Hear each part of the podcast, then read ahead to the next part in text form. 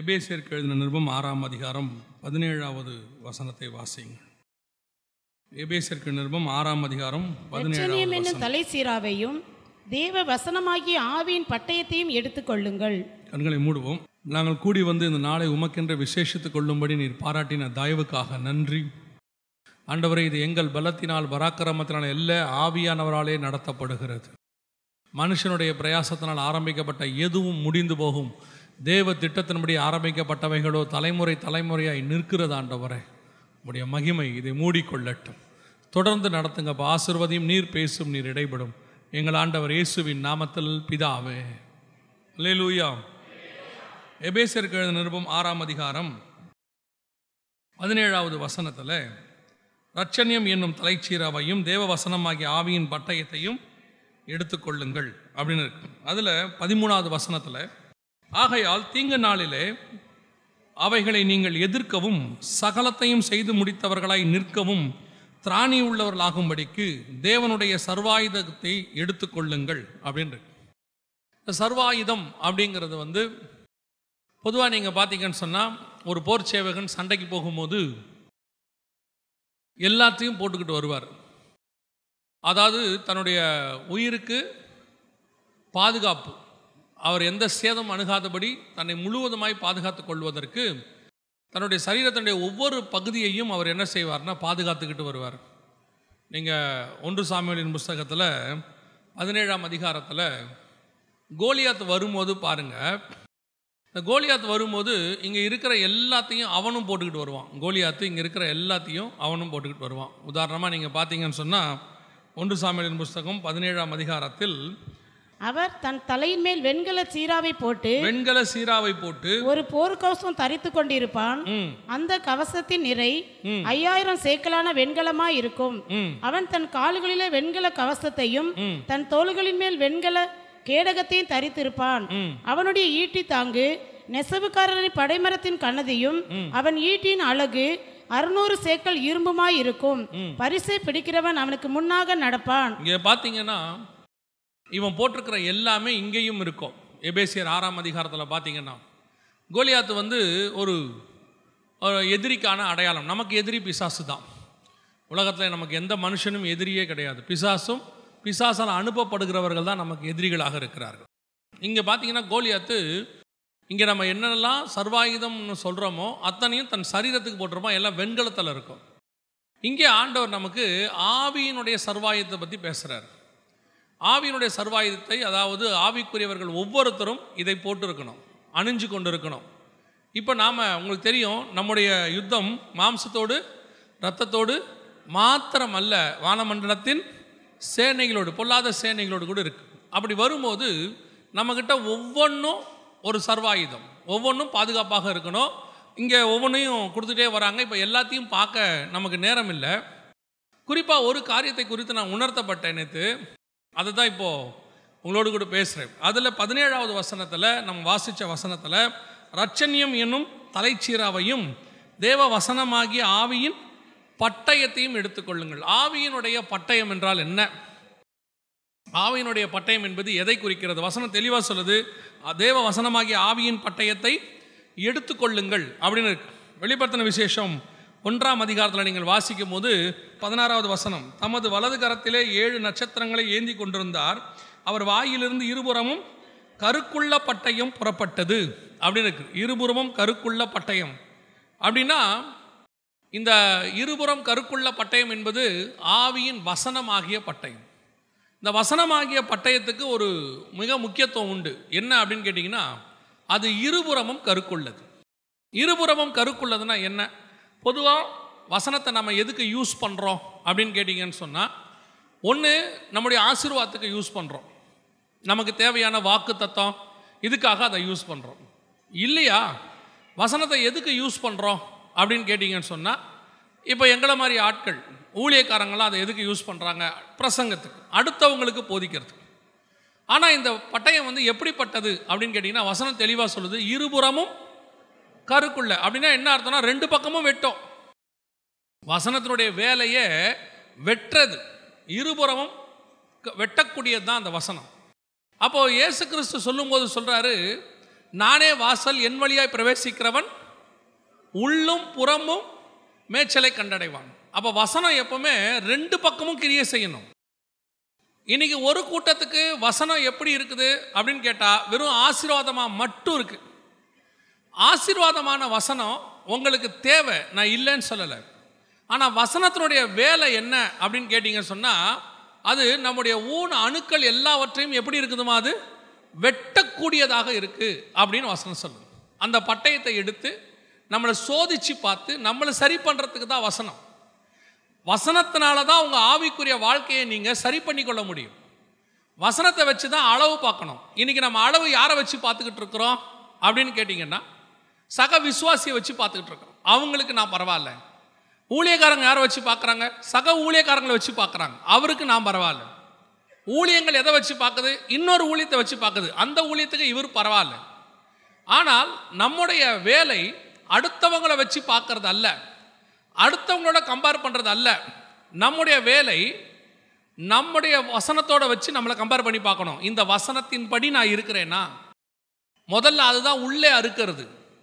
ஒரு பிரசங்கியார் பிரசங்கம் பண்ணும்போது நாங்கள் கவனித்தேன் அதில் அவர் சொன்னார் பிரசங்கம் முதல்ல உனக்கு அப்புறமா தான் அடுத்தவங்களுக்கு. பிரசங்கம் முதல்ல ஒன்றை திருத்தணும் ஒன்றை மாற்றணும் அது உனக்குரியதாக இருக்கணும். அதனால தான் அவர் அடிக்கடி ஒரு வார்த்தை சொல்லுவார் don't prepare the message prepare yourself அப்படிம்பார். அதோட அர்த்தம் என்னன்னா செய்தி ஆயத்தப்படுத்துவதை விட உன்னை ஆயத்தப்படுத்து. உன்னை நீ ஆயத்தப்படுத்திட்டால் செய்தி தானாய் ஆயத்தமாகும். இன்றைக்கி நிறைய பேர் வசனத்தை எதுக்கு யூஸ் பண்ணுறோம் பிரசங்கத்துக்கு யூஸ் பண்ணுறோம் அடுத்தவங்களுக்கு சொல்கிறதுக்கு யூஸ் பண்ணுறோம் ஆனால் பிரசங்கம் ரெண்டு புறமும் கருக்குள்ளது. ரெண்டு பக்கமும் தேவை. இருபுறமும் கருக்குள்ளது. பிரசங்கம் எனக்கு தேவை. முதல்ல என்ன நான் சரிப்படுத்தி கொள்ளணும். வசனத்தின் அளவுகோல் தான் என்னுடைய ஆவிக்குரிய வாழ்க்கை. வசனத்தில் சொல்கிறபடி என் வாழ்க்கை அமைஞ்சிருக்குதா? என் குடும்ப வாழ்க்கை அமைச்சிருக்குதா என்னுடைய ஊழிய வாழ்க்கை அமைஞ்சிருக்குதா? அதான் பார்க்கணும். நாளைக்கு நம்ம நியாயம் தீர்க்க போகிறதுன்ற உண்டு. எது நியாயம் தீர்க்க போகுது? நம்முடைய வசனமே உங்களை நியாயம் தீர்க்கும். ஆண்டவர் தான் சொல்கிறார் உங்களுடைய வசனமே உங்களை நியாயம் தீர்க்க போகிறது. நாளைக்கு கொண்டாந்து அப்படி பைபிள் ஆண்டவர் வச்சிருவார். வச்சுட்டு இந்த பைபிளில் சொல்லியிருக்கிறபடி உன் வாழ்க்கை இருக்கா? அவ்வளோதான் கேள்வி. அதை வச்சு நீ உன்னை சரி பண்ணியிருக்கிறியா? இன்னைக்கு நிறைய பேர் ஒரு பக்கம் நம்ம வீட்டிலலாம் நீங்கள் பார்த்துருப்பீங்க. காய் வெட்டுற கத்தியை பார்த்துருப்பீங்க. காய் வெட்டுற கத்தி எப்பவுமே இருபுறமும் கருக்குள்ளதாய் இருக்காது. ஒரு பக்கம் தான் அது என்ன செய்யும்?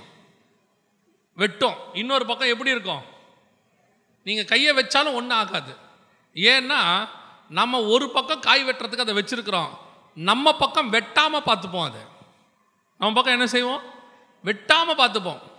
ஆனால் வசனம் சொல்லுது அது இருபுறமும் வெட்டணும். ரெண்டு பக்கமும் வெட்டணும். இருபுறமும் கருக்குள்ள பட்டயமாக இருக்கணும்.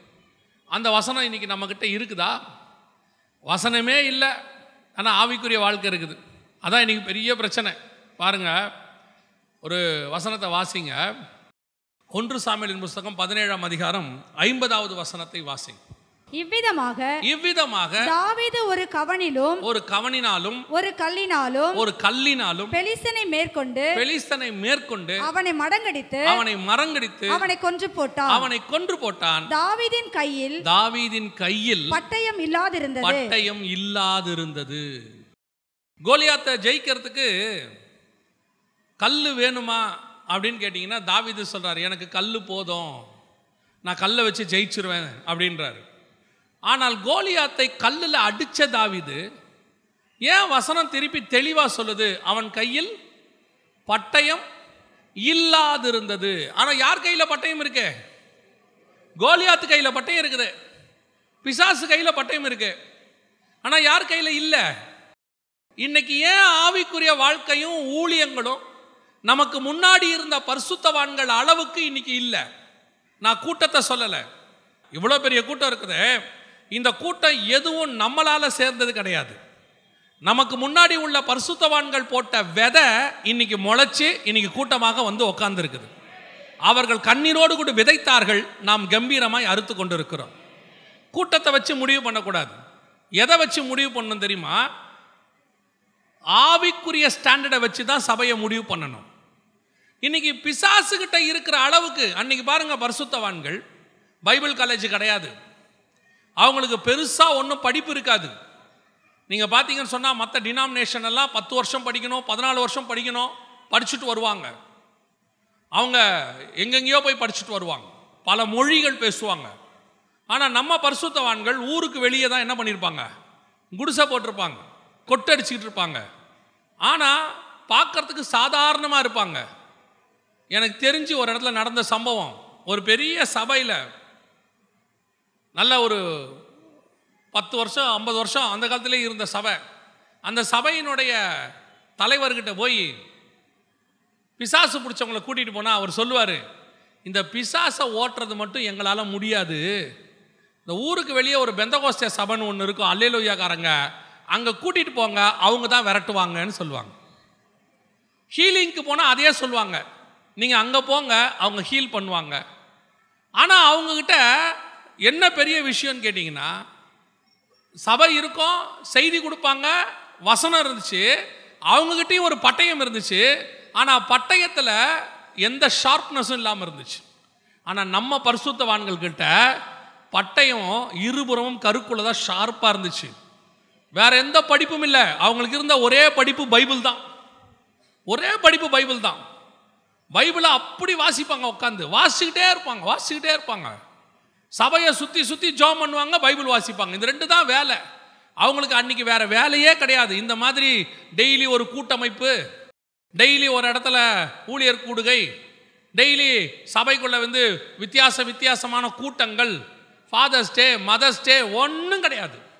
அவங்களுக்கு தெரிஞ்சதெல்லாம் ஜெபம் வேத வாசிப்பு. அந்த வேத வாசிப்பு இருபுறம் கருக்குள்ள பட்டயத்தை கையில் பிடிச்சிருந்தாங்க. எல்லா கோலியாத்தையும் அடிச்சாங்க.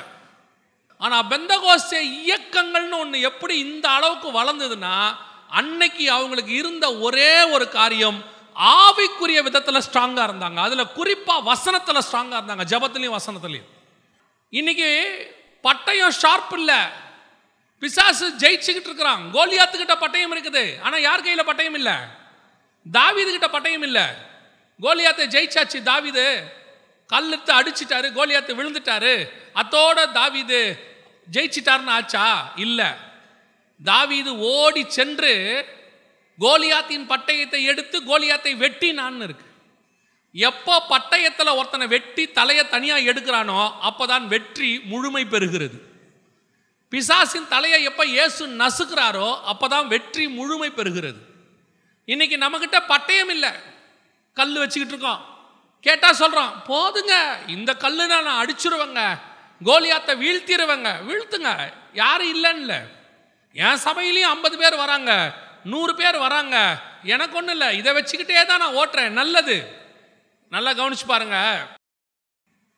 இப்போ பேதுரு பர்சுத்தாவியை பெற வரைக்கும் அவருக்கு வெளிப்பாடு இருந்துச்சு. நீர் தேவனுடைய குமாரன் அப்படின்னு சொன்னார். உடனே இயேசு சொன்னார் இதை உனக்கு ரத்தமும் மாம்சமும் வெளிப்படுத்தவில்லை பரலோகம் வெளிப்படுத்தியது. அவருக்கு வெளிப்பாடு இருந்துச்சு. ஆனால் அந்த அலங்கார வாசலில் ஒருத்தனை சுகமாக்கும் போது முடவனை சுகமாக்கும் போது அவர் சொல்கிற வார்த்தை படிப்பறிவில்லாத எங்களை கொண்டு கர்த்தர் இப்படிப்பட்ட காரியங்களை செய்தார். பேதுருக்கு என்ன இல்லை? படிப்பில்லை. ஆனால் பேதுரு கடைசி வரைக்கும் படிக்காமையே இருந்தாரா?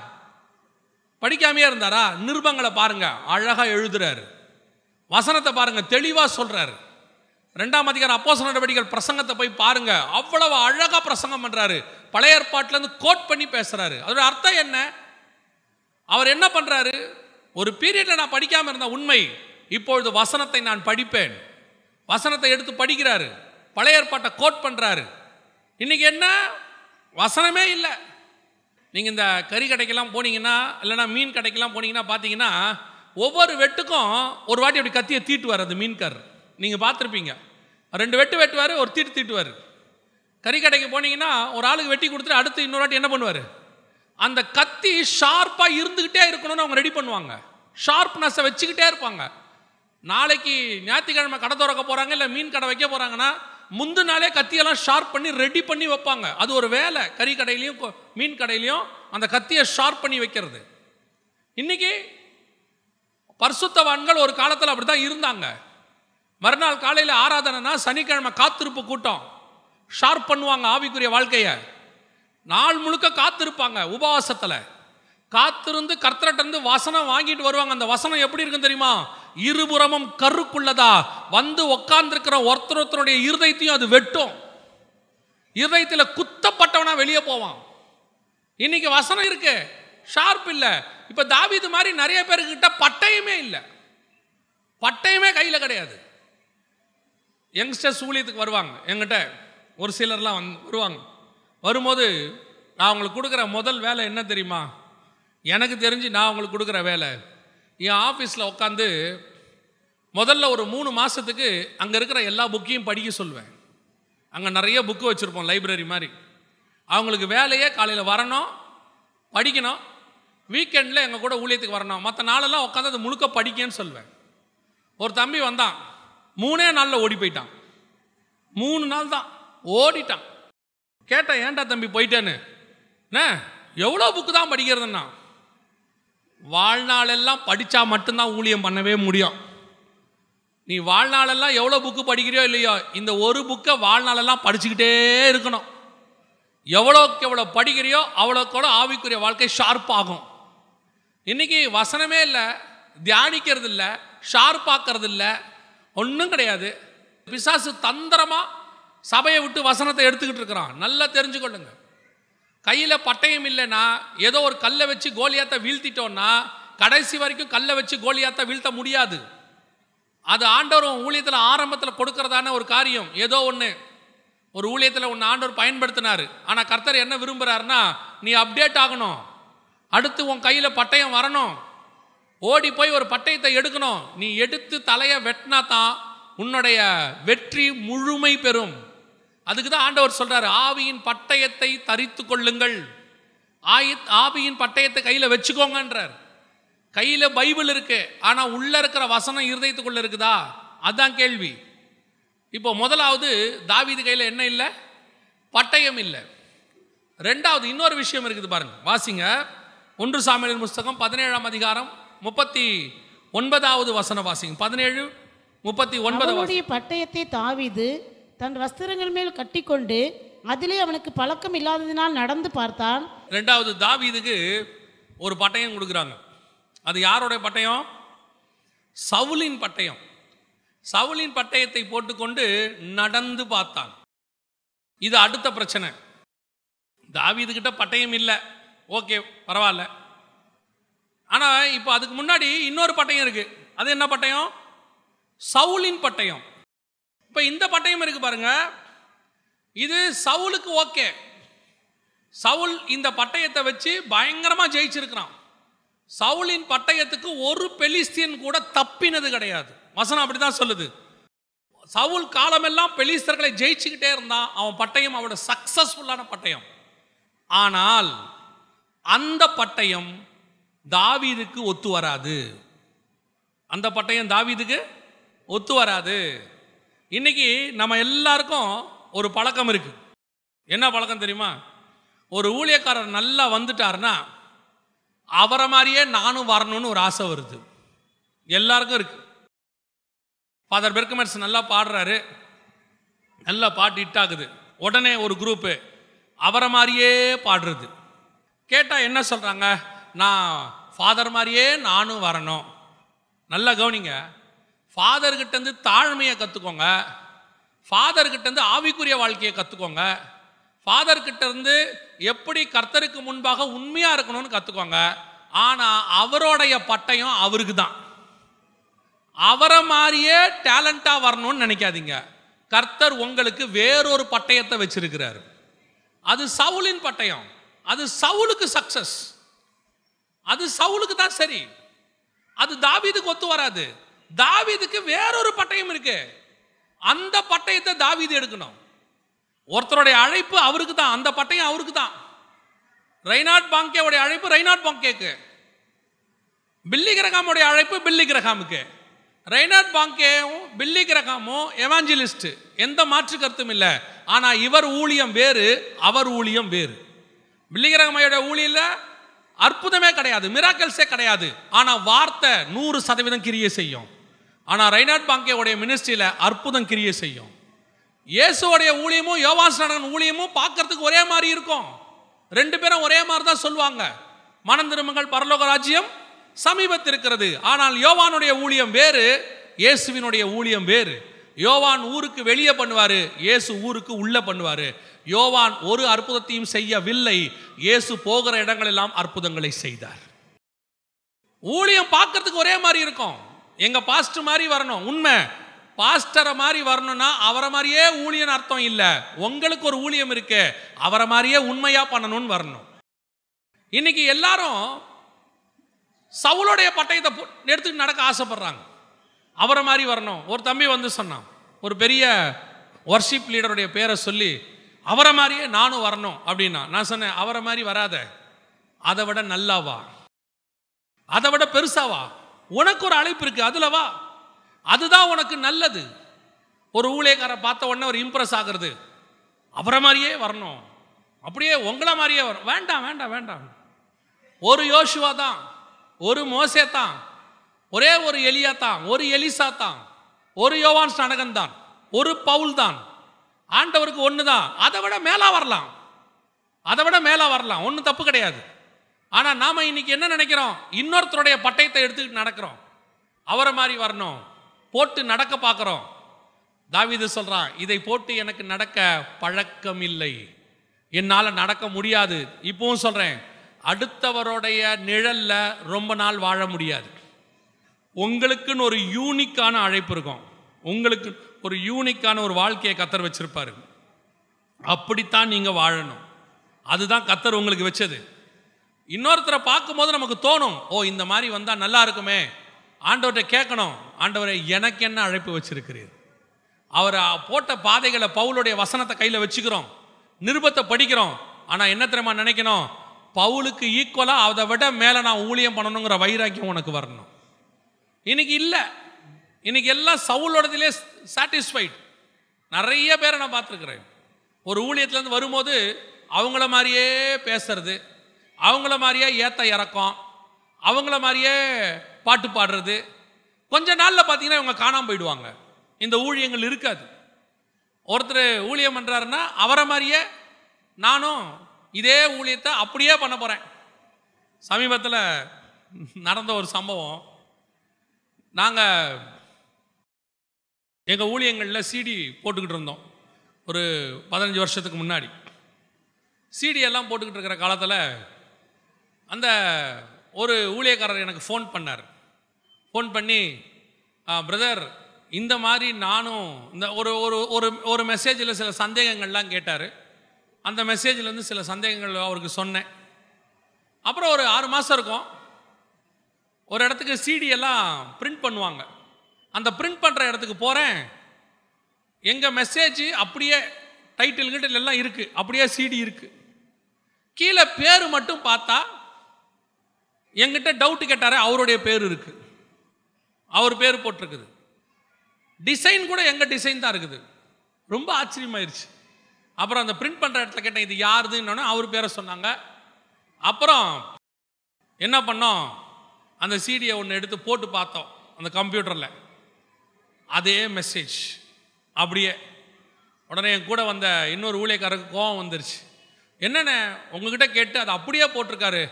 நீங்கள் ஃபோன் பண்ணி என்னான்னு கேளுங்கன்னாரு. நான் சொன்னேன் அதை விட்டுருங்க. எதுக்கு இதெல்லாம் போய் கேட்டுக்கிட்டு? அவர் இல்லைன்னு எடுத்திருக்கிறாரு. அதுக்கப்புறம் என்ன போனால் போட்டோம் அது கர்த்தர் பார்த்து பாரு விட்டாச்சு. ஆனால் அந்த ஊழியங்கள் அதற்கு பிறகு தொடர்ந்து நடக்காது. ஏன் நடக்காதுங்கிறன்னு சொன்னேன்னா இன்னொருத்தருடைய இதை பட்டயத்தை எடுத்துக்கிட்டு நீங்கள் ரொம்ப நாள் ஓட முடியாது. உங்களுக்குன்னு யூனிக்கான அழைப்பு இருந்தால் தான் அதை நீங்கள் கடைசி வரைக்கும் ஓட முடியும். இன்னொருத்தரை நம்பியே வாழ்க்கையை ஓட்ட முடியாது. அதுதான் நிறைய பேருடைய வீழ்ச்சிக்கு காரணம். தாவிது சவுளுடைய பட்டயத்தை எடுத்து நடக்க பார்த்தான். போட்டு பார்த்தான். அவன் சொல்லிட்டான் இது நமக்கு ஒத்து வராது. இந்த பட்டயம் எனக்கு ஒத்து வராது. எனக்குன்னு ஒரு பட்டயத்தை கத்தர் தருவார். கடைசியில் தாவிதுக்கு கத்தர் ஒரு பட்டயத்தை கொடுத்தார். தாவீது பண்ணுகிற யுத்தம் எல்லாம் கர்த்தருடைய யுத்தம் என்று வேதம் சொல்லுகிறது. அல்லேலூயா. எனக்கு கர்த்தர் வச்சிருக்கிற பட்டயத்தை வாங்கணும். கர்த்தர்கிட்ட கேட்கணும் எனக்கு என்ன பட்டயம் வச்சிருக்கிறீங்க? அவர் இவாஞ்சலிஸ்ட் அது அவருடைய பட்டயம். எனக்கு என்ன வச்சுருக்கீங்க? எனக்கு ஆண்டவர் வந்து இந்த ஊழியத்துக்கு வரும்போது ஒரு இந்த செகண்ட் கம்மிங்கை பற்றி பேசுறதுக்கு ஆண்டவர் சொன்னார். வருகையை பற்றி பேசுன்னு சொல்லி. அப்போ நான் போய் ஒரு ஊழியக்காரர்கிட்ட சொன்னேன் ஐயா எனக்கு ஆண்டவர் இரண்டாம் வருகையை பற்றி பேச சொல்லியிருக்கிறாரு. அதனால் எனக்காக ஜோம் பண்ணுங்க அப்படின்னு. அப்போ அந்த ஊழியக்காரர் சொன்னார் எதுக்கு தம்பி ரெண்டாம் வருகையெல்லாம் பேசுகிற இதில் உனக்கு ரொம்ப காசெல்லாம் வராது ஆஃபரிங்லாம் கொடுக்க மாட்டாங்க. நீ பேசாமல் கிஃப்ட்டு பற்றி பேசு. ஹீலிங்கு டெலிவரன்ஸு இப்படி பேசு. உனக்கு நல்ல ஆப்பர்ச்சுனிட்டி வரும் அப்படின்னார். ஆனால் கர்த்தர் எனக்கு சொன்னது இந்த ரெண்டாம் வருகையை பற்றி பேச சொன்னார். நான் உங்களுக்கு உண்மையை சொல்லுகிறேன். இந்த ரெண்டாம் வருகையை பற்றி பேசின ஆண்டவர் சொன்னதுனால நான் அவர் சொன்னதை பெருசாக எடுத்துக்கல. நான் தொடர்ந்து கர்த்தர் சொன்னதையே பேச ஆரம்பித்தேன் இன்னைக்கும் சொல்லுவேன் ஒரு குறைவில்லாதபடிக்கு கர்த்தர் இதில் பத்திரமா என்னை பாதுகாத்து கொண்டு இருக்கிறார் பணத்துக்காகவோ அதை யூஸ் பண்ண அந்த வரம் இருந்தால் தான் தீர்க்க தரிசன வரம் இருந்தால் தான் இல்லது ஒரு ஹீலிங் இருந்தால் தான் ஊழியம் நல்லா டெவலப் ஆகும் ஆவிக்குரிய வாழ்க்கை வளரும் இப்படி நிறைய பேர் நினச்சிக்கிறாங்க. ஒரு நாள் எனக்கும் அப்படி எண்ணம் வந்துருச்சு. ஆண்டவர்கிட்ட கேட்டேன் ஆண்டவரே எனக்கும் ஏதாவது ஒரு கிஃப்ட் கொடுக்க கூடாதா அப்படின்னு. அன்னைக்கு வேத பகுதியில் வாசிக்கிறேன். அதில் வருது யோவான் ஒரு அற்புதத்தையும் செய்யவில்லைன்னு வருது. ஆண்டவர் சொன்னார் நீ ஒரு அற்புதத்தையும் செய்ய வேணாம். நீ போய் வசனத்தை மட்டும் என்ன செய்ய? பேசு. எனக்கு ரொம்ப வருத்தம். நமக்கு ஒரு கிஃப்ட் ஆண்டவர் கொடுக்கலையே. நமக்கு ஒரு ஹீலிங் கிஃப்ட் இல்லையே. அப்படின்னு. ஒரு நாள் வேதத்தை வாசித்துக்கு போது ஆண்டவர் சொன்னார் அதில் கொருந்தியரில் வருது அறிவை உணர்த்தும் வசனமும் ஞானத்தை போதிக்கும் வரமும்னு வரத்தில் ரெண்டு இருக்கு. அதை படிக்கும்போது ஆண்டவர் சொன்னார் இதெல்லாம் உனக்கு வரமாக கண்ணில் படவே படாதான்னு கேட்டேன்.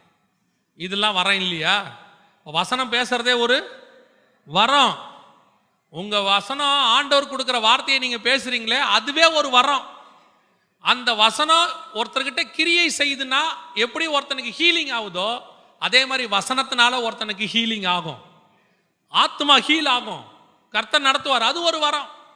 இன்னைக்கு நாம இன்னொருத்தருடைய பட்டயத்தை எடுத்து நடக்க பார்க்குறோம். அவரை மாதிரி நானும் ஹீலிங் பண்ணணும். அவரை மாதிரி டெலிவரன்ஸ் பண்ணணும். அவரை மாதிரி ப்ராஃபஸி சொல்லணும். இவரை மாதிரி பாடணும். வேண்டாம். உனக்கு ஒன்று கத்தர் வச்சிருப்பாரு. அது உனக்குன்னு ஆண்டவர் வச்ச பட்டயம். அதை எடுத்துக்கிட்டு நடங்க. மிச்சம் வேற எதை எடுத்து நடந்தாலும் அப்பியாசப்படாது வேற எதை படுத்தாலும் ரொம்ப நாள் ஓடாது. காணாமல் போயிடும். கர்த்தர் உங்களுக்கும் எனக்கும் ஒரு பட்டயத்தை வச்சிருக்கிறாரு. அது இருபுறம் கருக்குள்ளது. நம்ம கையில் ஒரு பட்டயம் எப்பவுமே என்ன செய்யணும்? இருக்கணும். பட்டயம் இல்லாமல் இருக்கவே கூடாது. சரி கையில் பட்டயம் இருக்குது. அந்த பட்டயம் எப்படி இருக்கணும்? கைக்குள்ள. வாசிங்க. ரெண்டு சாமுவேலின் புஸ்தகம் இருபத்தி மூணாம் அதிகாரம் பத்தாவது வசன வாசிங்க. இருபத்தி மூணு பத்து. இவன் எழும்பி தன் கை சலித்து தன் கை பட்டயத்தோடு ஆ, ஒட்டிக்கொள்ளும் மட்டும் பெலிஸ்தரை வெட்டினான். அன்றைய தினம் கர்த்தர் பெரிய ரட்சிப்பை நடப்பித்தார். ஜனங்கள் கொள்ளையிட மாத்திரம் அவனை பின் சென்றார்கள். ரெண்டு சாமியலின் புஸ்தகம் இருபத்தி மூன்றாம் அதிகாரம் எட்டாவது வசனத்திலிருந்து நான் வாசிக்கிறேன். தாவீதுக்கு இருந்த பராக்கிரமசாலைகளின் நாமங்களாவன தக்கேமேனியின் குமாரனானிய யோசேபாத் என்பவன் சேர்வைக்காரரின் தலைவன். இவன் எண்ணூறு பேர்களின் மேல் விழுந்து அவர்களை ஒருமிக்க வெட்டி போட்ட அதினோனோ எஸ்னி ஊரானவன். இவனுக்கு இரண்டாவது அகோயின் குமாரனாகிய தோதாவின் மகன் எலியேசர் என்பவன். இவன் பெலிசர் யுத்தத்துக்கு கூடின ஸ்தலத்திலே இஸ்ரவேல் மனுஷர் போகையில் தாவிதோட இருந்து பெலிசரை நிந்தித்த மூன்று பராக்கிரம சாலைகளில் ஒருவனாயிருந்தான். யாரு? எலியேசர் என்பவன். இவனை பத்தி வசனம் சொல்லுது இவன் எழும்பி தன் கை சலித்து தன் பட்டயத்தோடு ஒட்டி கொள்ளு மட்டும் பெலிஸ்தரை வெட்டினான். அப்படின்னா என்ன அர்த்தம்? கை பட்டயத்தோட என்ன பண்ணிச்சான்? ஒட்டிக்கிச்சான். எப்படி இந்த பட்டயம் கையோட ஒட்டியிருக்கோம்? யோசிச்சு பாருங்க. அதை என்ன மிகைப்படுத்தி சொல்கிறாங்களா எந்த பட்டயமும் எந்த கையோட என்ன செய்யாது? ஒட்டாது. நீங்கள் எவ்வளோ நேரம் வேணால் கையை பிடிச்சி பாருங்க. கொஞ்ச நேரம் கையோட ஒட்டினா மாதிரி இருக்கும். கையை எடுத்தால் என்ன வந்துடும் கத்தி தானாக வந்துடும் கையை விட்டு வந்துடும் எவ்வளோ நேரம் நீங்கள் இருக்க பிடிச்சிட்டு இருந்தாலும் ஒரு இடத்துல கை என்ன செய்யும்? கொஞ்சம் கத்தியை விட்டு கை வந்துடும் ஆனால் வசனம் என்ன சொல்லுது அந்த இடத்துல? தன் கை சலித்து போக மட்டும் பட்டயத்தோடு கூட ஒட்டி கொள்ளும் மட்டும் பெலிஸ்தரை வெட்டினான். அப்படின்னா எப்படி? அப்படின்னா எப்படி? ஒட்டிக்கிச்சு கையோட. அப்படின்னா என்ன அர்த்தம்னா இவன் வெட்ட வெட்ட இந்த பெலிஸ்தியருடைய ரத்தம் இருக்கு இல்லைங்களா? அது பட்டயத்தின் வழியா இவன் கைக்கு என்ன செய்யுது? வருது. வந்து கடைசியா இவன் கையும் பட்டயமும் ரத்தமும் எப்படி இருக்குது இப்போ? ஒன்றா ஒட்டி ரத்தம் கட்டியாயிரும் பாருங்க. பிசு பிசுன்னு ஆகி கடைசி கை என்னவாயிரும்? கடைசியில் கையோட பட்டை என்னவாயிருச்சு? ஒட்டிருச்சு பாருங்க.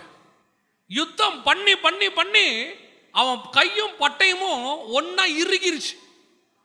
கையை விட்டு பட்டயத்தை பிரிக்க முடியல. சில நேரத்தில் அந்த கையோட கம்மு ஒட்டிக்கிச்சுன்னு வச்சுக்கோங்க. என்ன ஆகும்? அப்படியே கையை பிரிக்க முடியாது. பிரித்து எடுக்கணும். அந்த மாதிரி ரத்தம் கையில் பட்டு பட்டு பட்டு பட்டு காலையிலேருந்து சாயங்காலம் வரைக்கும் வெட்டி ரத்தம் தெளித்து தெளித்து கை முழுக்க ரத்தம். அந்த ரத்தம் கட்டியாகி கையோட சேர்ந்து ஒட்டிக்கிச்சாமா? அப்படின்னா அவன் எப்படி யுத்தம் பண்ணியிருப்பான் பாருங்க. உன் பட்டயம் உன் கையோட ஒட்டிக்கிற அளவுக்கு நீ யுத்தம் பண்ணணும். கர்த்தருடைய வசனம் எப்படி இருக்கணும் தெரியுமா? உன் இருதயத்தோட ஒட்டிக்கிட்டு இருக்கணும். அது வெட்டுறது எப்படி இருக்கணும்? உன் எதிரிகள் யாரும் உனக்கு முன்னாடி வசனத்தில் நிற்க முடியாத அளவுக்கு வெட்டணும். கடைசியில் வசனத்தில் நீ எப்படி இருக்கணும் தெரியுமா? ஏசு சொல்றாரு தேறின வேதபாரகன் எவனும் மத்திய சுவிசேஷம்? பதிமூணாம் அதிகாரம் ஐம்பத்தி ரெண்டாவது வசனம். வாசிங்க. அப்பொழுது அவர். அவர்களை நோக்கி. இப்படி இருக்கிறபடியால் இப்படி இருக்கிறபடியால் பரலோக ராஜ்யத்திற்கு அடுத்தவைகளில் பரலோக ராஜ்யத்தின் அடுத்தவைகளில் உபதேசிக்கப்பட்டு உபதேசிக்கப்பட்டு தேறின வேதபாரகன் எவனும் தேறின வேதபாரகன் எவனும் தன் பொக்கிஷத்திலிருந்து புதிய இவைகளையும்.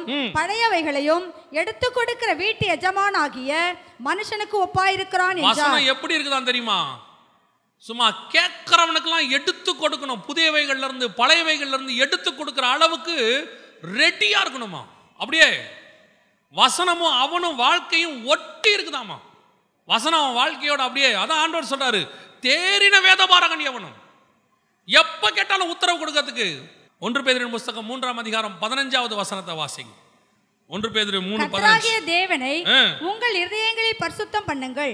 உங்களில் இருக்கிற நம்பிக்கையை குறித்து உங்களிடத்தில் விசாரித்து கேட்கிற யாவருக்கும் யாவருக்கும் சாந்தத்தோடும் சாந்தத்தோடும் வணக்கத்தோடும் வணக்கத்தோடும் உத்தரவு சொல்ல உத்தரவு சொல்ல எப்பொழுதும் ஆயத்தமா இருங்கள். எப்பொழுதும் ஆயத்தமா இருங்க. எனி டைம் எனி டைம் கேட்டா உங்ககிட்ட இருந்து பதில் வந்துகிட்டே இருக்கணும். எந்த கள்ள உபதேசக்காரனோ இருக்கட்டும் எந்த வசனத்தை புரட்டுறவனா இருக்கட்டும் எந்த பரிசெயனா இருக்கட்டும் எந்த சதிசெயனா இருக்கட்டும் எந்த வந்து ஏரோதின் உபதேசக்காரனா இருக்கட்டும் சபைக்கு விரோதமாக வரக்கூடிய எந்த ஓனாயா இருக்கட்டும் எதுவும் என் சபையை தொட முடியாது. காரணம் என் கையில் இருக்கிற வசனம் என்கிற பட்டயம் எப்பொழுதும் எனக்குள் ஒட்டி கொண்டிருக்கிறது. அது உள்ள யாரையும் விடாது. எப்பவும் உத்தரவு சொல்றதுக்கு ரெடியா இருக்கணும். எந்த நேரம் கேட்டாலும் எப்ப கேட்டாலும் ரெடி பதில் சொல்லணும். போய் தலை குனிஞ்சு வரக்கூடாது. பல நேரங்களில் கர்த்தர் நம்மளை விட்டு கொடுக்க மாட்டார். அது வேற விஷயம். யார் கையிலையும் கர்த்தர் நம்மளை என்ன செய்ய மாட்டார்? விட்டு கொடுக்க மாட்டார். ஆனால் நாம ரெடியாக இருக்கணும் பாருங்க. பட்டயத்தை கையில் பிடிச்சிக்கிட்டு நிற்கணும் இந்த பட்டயமும் கையும் பிரியக்கூடாது. நம் வாயிலிருந்து வார்த்தை என்ன செய்யக்கூடாது? பிரியக்கூடாது. எப்பொழுதும் உத்தரவு சொல்கிறதுக்கு வாயில் வார்த்தை ரெடியாக இருக்கணும். எந்த இப்போ ஏசு கிறிஸ்து பாருங்கள் எப்போ கேட்டாலும் பதில் சொல்கிறதுக்கு ரெடியாக இருப்பார். யார் கேட்டாலும் பதில் சொல்லுவார். அவன் அவனுக்கு அவனுக்கு ஏற்ற மாதிரி பதில் சொல்லுவார். இப்போ பரிசெயர் வந்தாங்கன்னா அவங்களுக்கு ஒரு பதில். அதே நேரத்தில் நியாயாஸ்திரிகள் வேதபாரகர் அவங்களுக்கு ஒரு பதில். பிலாத்து வந்தால் அவனுக்கு ஒரு பதில். அதே நேரத்தில் சீஷர்கள் வந்து கேட்டால் அவங்களுக்கு ஒரு பதில். கர்த்தர் ஒவ்வொருத்தருக்கும் ரெடியாக இருந்தார். அதுதான் எப்பவும் ஆயத்தமாக நிற்கிறது இன்னைக்கு நம்மகிட்ட அந்த ஆயத்தம் என்கிறதான அந்த கையில் பட்டயம் எப்பவும் இல்லை. எனக்கு அந்த வசனத்தை படிக்கும்போது ஆச்சரியமா இருந்துச்சு. கை ஒட்டி கொள்ளும் மட்டும். அப்படின்னா என்ன அர்த்தம்? அவன் எதிரிகளை வீழ்த்தி வீழ்த்தி வீழ்த்தி அவன் கையும் பட்டயமும் எப்பவும் ரெடியாக நிற்குது அவன் கையில் பட்டயம் இருந்தால் எவனுக்கிட்டேயே வரமாட்டான். எவனுக்கிட்ட வரமாட்டான்? அவன் சொல்லுவான் அவன் வெட்டுற வெட்டுங்க வெட்டிக்கிட்டே இருக்கிறான் அவன். அதனால தான் இயேசுக்கிட்ட வரும்போதெல்லாம் சொல்லுவாங்க நீர் முகதாட்சண்யம் இல்லாதவர் என்றும் நீர் வந்து தைரியமாய் பேசுகிறவர் என்றும் யூ மஸ்ட் பி ரெடி எப்போ யார் கேட்டாலும் ரெடியாக இருக்கணும். அதுதான் உங்ககிட்ட இருக்கிற வசனத்தினுடைய மேன்மை பட்டயத்தினுடைய மேன்மை. இன்னைக்கு அந்த அளவுக்கு வசனம் நம்மக்கிட்ட இருக்குதா? வசனம் இருதயத்தோட ஒட்டிக்கிட்டு இருக்குதா? கேட்குறவங்களுக்கு உத்தரவு சொல்கிறதுக்கு எப்பவும் ரெடியாக இருக்கிறோமா? அதான் பேதர் சொல்கிறாரு எப்பொழுதும் ஆயத்தமாயிருங்கள். எப்பொழுதும் ரெடியாக இருங்க எப்போ எந்த நேரத்தில் யாருக்கு உத்தரவு சொல்ல வேண்டி வரும்னு தெரியாது. திடீர்னு ராஜா கூப்பிடுவார். பாருங்க தானியல் முதல் முதல்ல ராஜா சொப்பனம் பார்த்தார். ரெண்டாம் அதிகாரத்தில் தானியல் புஸ்தகத்தில். ராஜா என்ன செய்கிறாரு அவர் போய் ஃபஸ்ட்டு ஜோம் பண்ணுறார் போய் ஜெபிக்கிறார். ஷாத்ராக் மேஷாக் ஆபேத் நேகு எல்லாரையும் கூட்டிகிட்டு போய் எங்களுக்கு கொஞ்சம் டைம் கொடுங்க. நாங்கள் வந்து சொல்கிறோன்னு சொல்லி போயிட்டு ஜோம் பண்ணிட்டு வந்து சொல்கிறார் இது முதல்ல அவர் கண்ட தரிசனத்துக்கு. ஆனால் ராஜா ரெண்டாவது தரிசனம் பார்க்குறாரு நாலாம் அதிகாரத்தில். இப்போ இப்போ தானியல் எனக்கு டைம் கொடுங்கன்னு கேட்கல இப்போ என்ன கேட்கல டைம் கொடுங்கன்னு ராஜாவை பார்த்து கேட்கல நாலாம் அதிகாரத்தில் தானியல் புஸ்தகத்தில். கூப்பிட்டு சொன்ன உடனே அந்த கூப்பிட்டு சொன்ன உடனே தானியல் உத்தரவு கொடுத்தான். தானியல் சொல்கிறான் இது இதுக்கு இதுதான் அர்த்தம். அப்படின்னா என்ன அர்த்தம்? ஒரு காலத்தில் தரிசனங்களுக்கு விளக்கம் சொல்ல என் ஆவிக்குரிய வாழ்க்கையில் ஆயத்தம் இல்லை. போய் ரெடியாகி வரணும். ஆனால் ஒரு காலத்தில் என் ஆவிக்குரிய வாழ்க்கை யார் எப்போ கேட்டாலும் உத்தரவு சொல்வதற்கு ரெடியாக இருக்கும். நாலாம் அதிகாரத்தில் தானியல்கிட்ட ஆண்டவர் கேட்கும்போது ராஜா கேட்கும்போது தானியல் ஒரு வாட்டி ஹெசிடேட்டே ஆகல கொஞ்சம் டைம் கொடுங்க ராஜா. நான் ஜோம் பண்ணிட்டு வந்துடுறேன். நானும் சாத்ரா கமேஷா காப்பேந்தும் ஜோம் பண்ணுறோம் கேட்கல. ராஜா கேட்ட உடனே பதில். ரெண்டாம் அதிகாரத்தில் கேட்ட உடனே டைம் கேட்டான். அதோடைய அர்த்தம் என்ன? அப்போ ஆவிக்குரிய வாழ்க்கைக்கு இருந்த ஸ்டாண்டர்டுக்கும் இப்போ ஸ்டாண்டர்டும் டெவலப் ஆகியிருக்குது அதுதான் நம்ம ஆவிக்குரிய வாழ்க்கை. ஆரம்பத்தில் வரும்போது நம்ம கையில் பட்டயம் இல்லாமல் இருந்துச்சு. வசனம் இன்னும் நமக்குள்ள ஊறாமல் இருந்துச்சு. ஆனால் பத்து வருஷம் இருபது வருஷம் அஞ்சு வருஷம் ஆவிக்குரிய வாழ்க்கையில் வளர வளர வளர பட்டயம் ஷார்ப்பாகிக்கிட்டே போகணும். ஒரு காலத்தில் சபைக்குள்ள நாம் உட்காந்துருக்கும் போது பட்டயம் எப்பவும் ஷார்ப்பாக இருக்கணும். எந்த நேரமும் கையோட பட்டயம் ஒட்டிக்கிட்டு இருக்கணும். யார் எப்போ கேட்டாலும் உத்தரவு கொடுக்கறதுக்கு நாம் தயாராக இருக்க வேண்டும். இதுதான் ஆவிக்குரிய வாழ்க்கையினுடைய வளர்ச்சி. ஒவ்வொன்றுத்துக்கும் ஓடக்கூடாது தேடக்கூடாது. ஆனால் பெருமை இல்லை. என்னை எப்போ வேணாலும் யார் வேணாலும் அணுகலாம். உங்களுக்கு உடனடியாக உத்தரவு சொல்ல முடியும். சகோதரர் உத்தரவுக்காரர் உத்தரவு உத்தரவுக்காரர் போர்டு போடுறதுக்கு இல்லை. உடனே இப்படி போர்டு போட்டுடுறான் இருபத்தி நாலு மணி நேரம் தீர்க்கதரிசி உங்களுக்கு தீர்க்க தரிசனம் சொல்லுவார்னு. அது இல்லை. வசனத்தில் சொல்கிறேன் ரெடியாக இருக்கணும். எப்போ கேட்டாலும் உத்தரவு சொல்வதற்கு ஒரு ஆயத்தம். வசனம் தான் நமக்கு பட்டயம். வசனம் தான் நமக்கு வாழ்க்கை. அதுதான் சுவாசம். எல்லாமே அதுதான் நம்ம கையில் பட்டயம் இருக்கிற வரைக்கும் எந்த எதிரியும் நம்மக்கிட்ட வரவே மாட்டான். ஆனால் உத்தரவு சொல்கிறதுக்கு எப்பவும் ரெடியாக இருக்கணும். ஏன்னா இப்போ நம்ம பட்டயத்தில் கொஞ்சம் வீக் ஆகிக்கிட்டே போகிறோம் வசனம் படிக்கிறதுக்கு வீக் ஆகிறோம் பிசாசு பர்பஸா? அவனுக்கு தெரியுது. அவனுக்கு தெரியுது. மற்ற நாடுகளை விட இங்கே கொஞ்சம் வசனம் எப்படி இருக்குது? ஸ்ட்ராங்காக இருக்குது.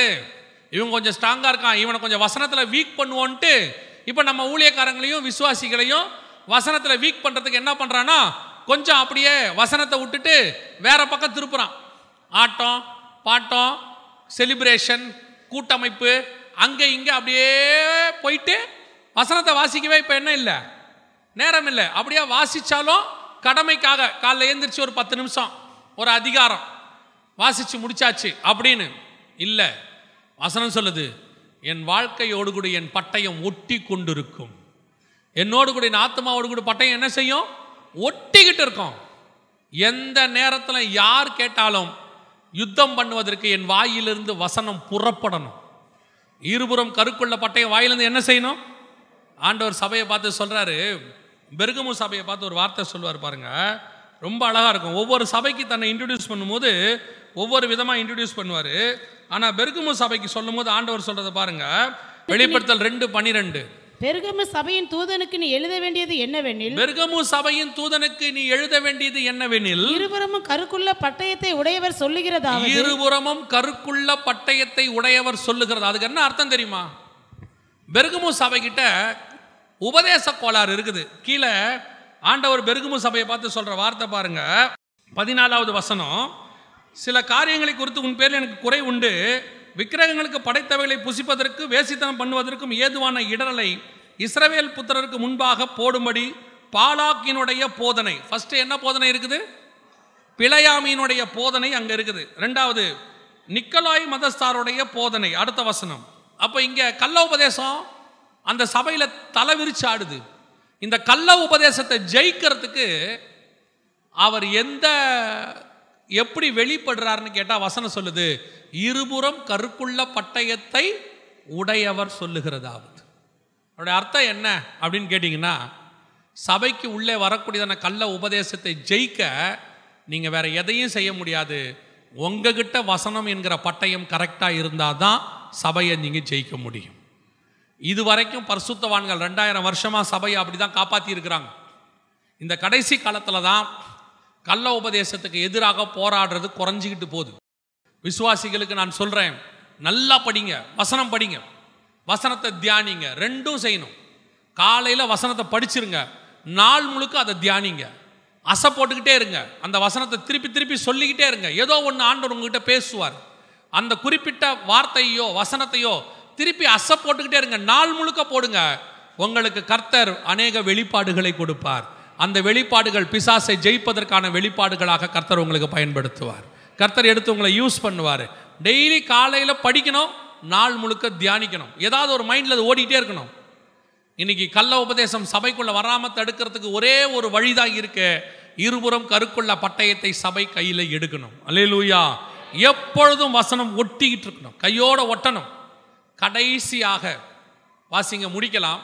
வெளிப்படுத்தின விசேஷம் பத்தொன்பதாம் அதிகாரம் பதினஞ்சாவது வசனத்தை வாசிங்க. புறஜாதிகளை வெட்டும்படிக்கு அவருடைய வாயிலிருந்து அவருடைய வாயிலிருந்து கூர்மையான பட்டயம் புறப்படுகிறது. கூர்மையான பட்டயம் புறப்படுகிறது. நல்லா கவனிங்க. புறஜாதிகளை வெட்டும்படி கடைசியா கடைசியா. புறஜாதிகளை ஜெயிக்கணும்னா ஆத்துமாதாயம் பண்ணணும்னா உன் வாயிலிருந்து வசனம் புறப்பட்டாதான் முடியும். இன்னைக்கு சுவிசேஷம் சொல்கிறதுங்கிறத நிறைய பேர் எப்படி எடுத்துக்கிட்டாங்கன்னா தப்பாக எடுத்துக்கொண்டாங்க. சுவிசேஷம் சொல்கிறதுனா என்னங்க? அப்படின்னு பார்த்தீங்கன்னா அவங்க திருப்பி திருப்பி ஒன்று சொல்லுவாங்க. நோயை பற்றி பேசுறது நோய் சுகமாகிறது விடுதலை ஆகிறது இதெல்லாம் சுவிசேஷத்துக்கு உதவி செய்கிறது தான். அற்புதங்களினாலும் அடையாளங்களினாலும் கர்த்தர் என்ன பண்ணாரு? வசனத்தை உறுதிப்படுத்தினார். அற்புத அடையாளம்லாம் சுவிசேஷத்துக்கு சப்போர்ட்டிங் டாக்குமெண்ட் மாதிரி ஆனால் மெயின் டாக்குமெண்ட் என்ன தெரியுமா? வாசிங்க. வெளிப்படுத்தின விசேஷம் இருபதாம் அதிகாரம் நாலாவது வசனம் வாசிங்க. அன்றியும் நான் சிங்காசனங்களை கண்டேன். அவைகளின் மேல் உட்கார்ந்தார்கள். நியாய தீர்ப்பு கொடுக்கும்படி அவர்களுக்கு அதிகாரம் அளிக்கப்பட்டது. இயேசுவை பற்றிய சாட்சி நிமித்தமும் இயேசுவை பற்றிய சாட்சி நிமித்தமும் தேவனுடைய வசனத்தின் நிமித்தமும் சிரசேதம் பண்ணப்பட்டவர்களுடைய ஆத்துமாக்களையும் மிருகத்தையாவது அதன் சொரூபத்தையாவது வணங்காமலும் தங்கள் நெற்றியிலும் தங்கள் கையிலும் அதன் முத்திரையை தரித்து கொள்ளாமலும் இருந்தவர்களையும் கண்டேன். அவர்கள் உயிர்த்து கிறிஸ்துவுடனே கூட ஆயிரம் வருஷம் அரசாண்டார்கள். அப்ப காஸ்பல்ங்கிறது என்ன தெரியுமா? இயேசுவை பற்றிய சாட்சியின் நிமித்தமும் அற்புத அடையாளம் செஞ்சதில்லை. அவங்க என்ன பண்ணாங்க? இயேசுவை பற்றி சாட்சி கொடுத்தாங்க. தேவ வசனத்தின் நிமித்தமும் கொல்லப்பட்டவர்கள். அப்போ சுவிசேஷம் முழுக்க முழுக்க இயேசுவை பற்றியும் வசனத்தை பற்றியும் இருக்கணும். இன்னைக்கு கடைசி காலத்தில் சுவிசேஷம் என்ன சொல்லிட்டாங்க? இயேசுவை பற்றி சொன்னால் ஜனங்க வரமாட்டாங்கன்னு சொல்லிட்டு நூதனமாக உபதேசம். ஒரு பெரிய கூட்டம் ஆத்ம மணவாளனை தேடிக்கிட்டு சுவிசேஷம் சொல்லப்படாமல் இயேசுவை தெரியாமல் அலைஞ்சிக்கிட்டு இருக்குது. அவனுக்கு எல்லாம் சொல்யூஷன் இயேசுங்கிற பேர் தான் வானத்தின் கீழெங்கும் பூமியின் மேலெங்கும் இயேசுவின் நாமம் அல்லாமல் வேறு நாமம் இல்லை. இயேசு பேரை சொல்லாமையே சுவிசேஷம் சொல்லணும்னு நினைக்கிறீங்க. ஆனால் வசனம் சொல்லுது இயேசுவை பற்றிய சாட்சியின் நிமித்தமும் தேவ வசனத்தின் நிமித்தமும். இயேசுவை பற்றி நீ சாட்சி சொல்லு போதும்.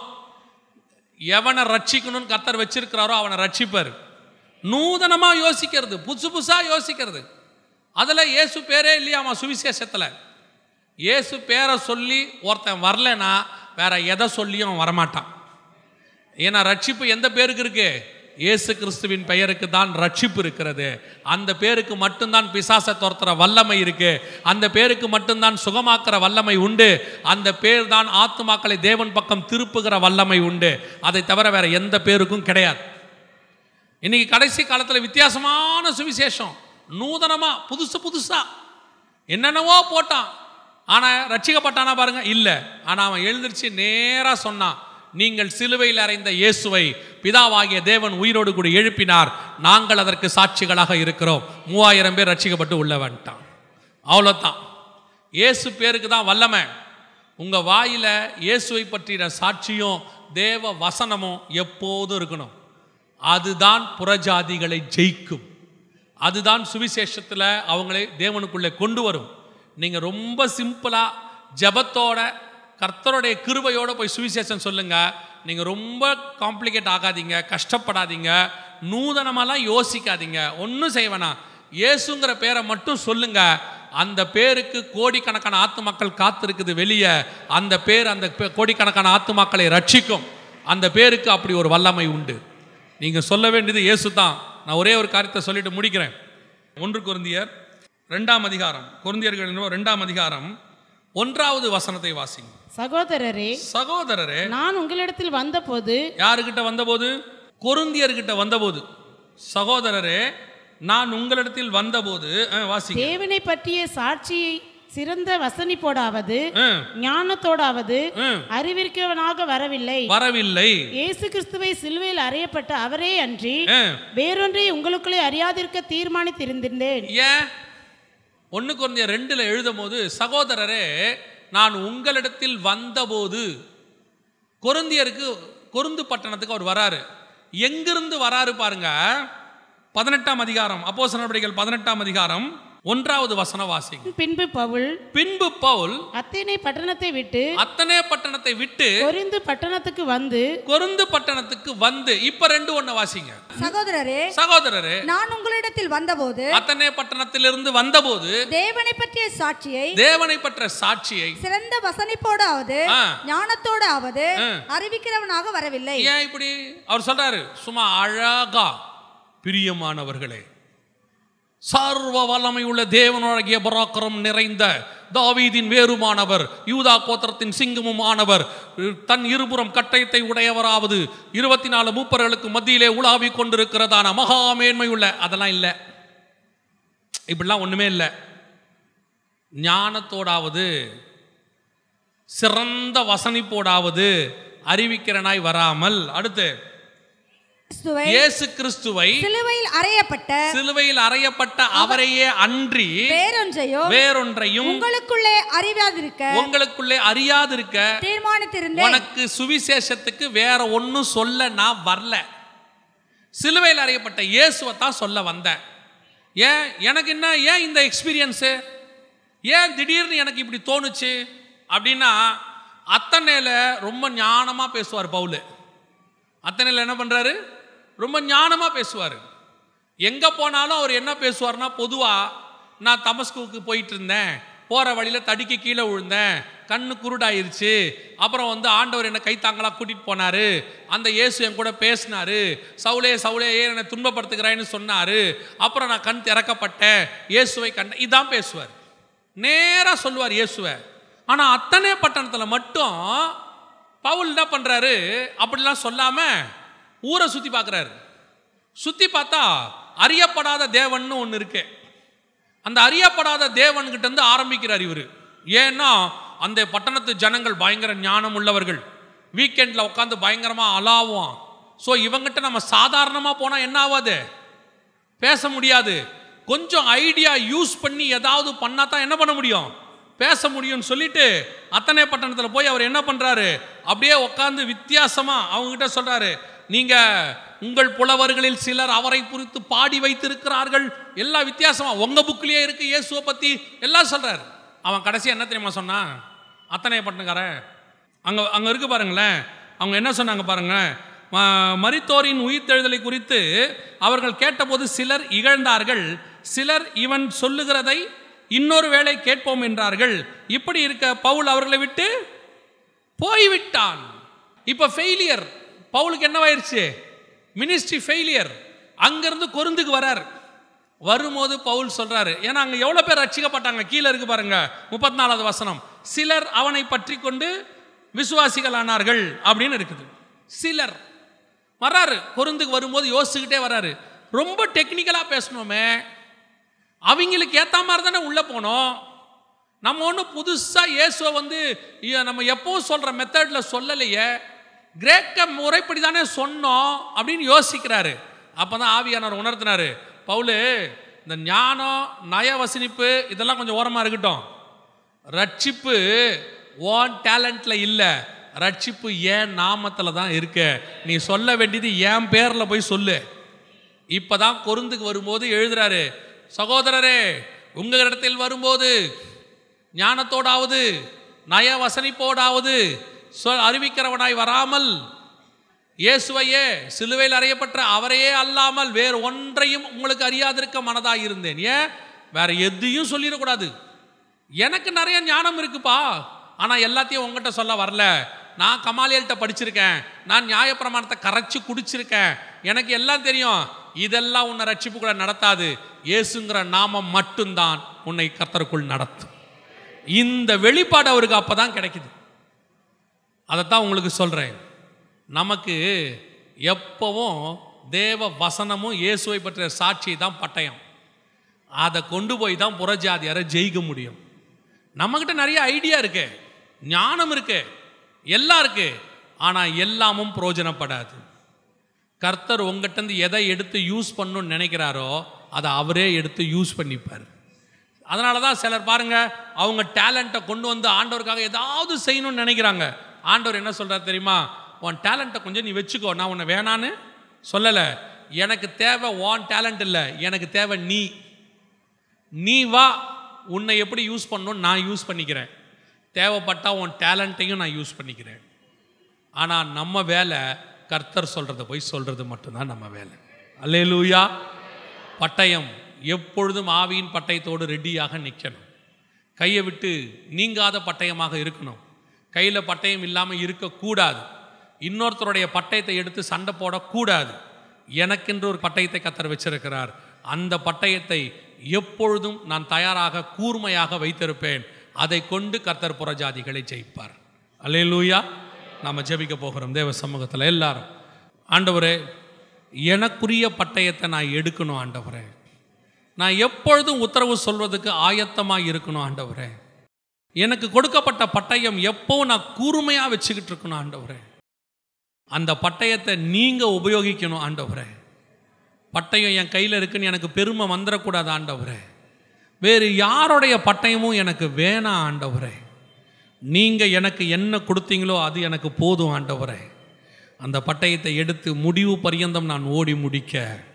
முடிவு பரியந்தம் என் ஓட்டத்தை ஓடுறதுக்கு எனக்கு அது போதும் ஆண்டவரே. எனக்கு அது போதும் ஆண்டவரே. ஒப்பு கொடுப்போமா தேவ சமூகத்தில்? நீங்கள் ஆண்டவர்கிட்ட ஒவ்வொருத்தரும் கர்த்தருடைய கையில் உள்ள கருவியாக மாறணும். கர்த்தர் உங்கள் யாரையும் விருதாவாக அபிஷேகம் பண்ணவில்லை. கர்த்தர் உங்களை உள்ளே கொண்டு வந்ததுக்கு ஒரு முகாந்தரம் உண்டு. இங்கே கொண்டு வந்த ஆண்டவர் உங்களை கொண்டு பெரிய காரியங்களை செய்ய போகிறார். அந்த செய்வதற்கு முன்பதாக கர்த்தர் உங்களை ஆயத்தப்படுத்தி கொண்டிருக்கிறார். எல்லாம் பட்டயத்தை ஷார்ப்பாக்குங்க போர் நல்ல போர் சேவகனாக தீங்கு அனுபவிக்கணும்னா உன் கையில் இருக்கிற பட்டயம் எப்பவும் ஷார்ப்பாக இருக்கணும். நீ ரெடி பண்ணாமல் ப்ரிப்பேர் ஆகாமல் ஆயத்தம் ஆகாமல் சண்டைக்கு போக முடியாது. நீ கர்த்தருடைய ஆவிக்குரிய யுத்தத்தில் நிற்கணும்னா உன் பட்டயம் எப்பவும் ஷார்ப்பாக இருக்கணும். உன் கையோட உன் பட்டயம் ஒட்டினதாக இருக்கணும். எப்பொழுதும் உத்தரவு கேட்குறவங்களுக்கு சொல்கிறவனா நீ காணப்படணும். எந்த நேரம் சுவிசேஷம் சொல்ல கூப்பிட்டாலும் நீ ஓடணும். எந்த நேரம் கர்த்தருடைய வார்த்தைக்கு விளக்கம் கேட்டாலும் நீ எழுந்திருச்சு சொல்லணும். அதுக்கு தான் கர்த்தர் உன் கையில் பட்டயத்தை கொடுத்துருக்கிறாரு.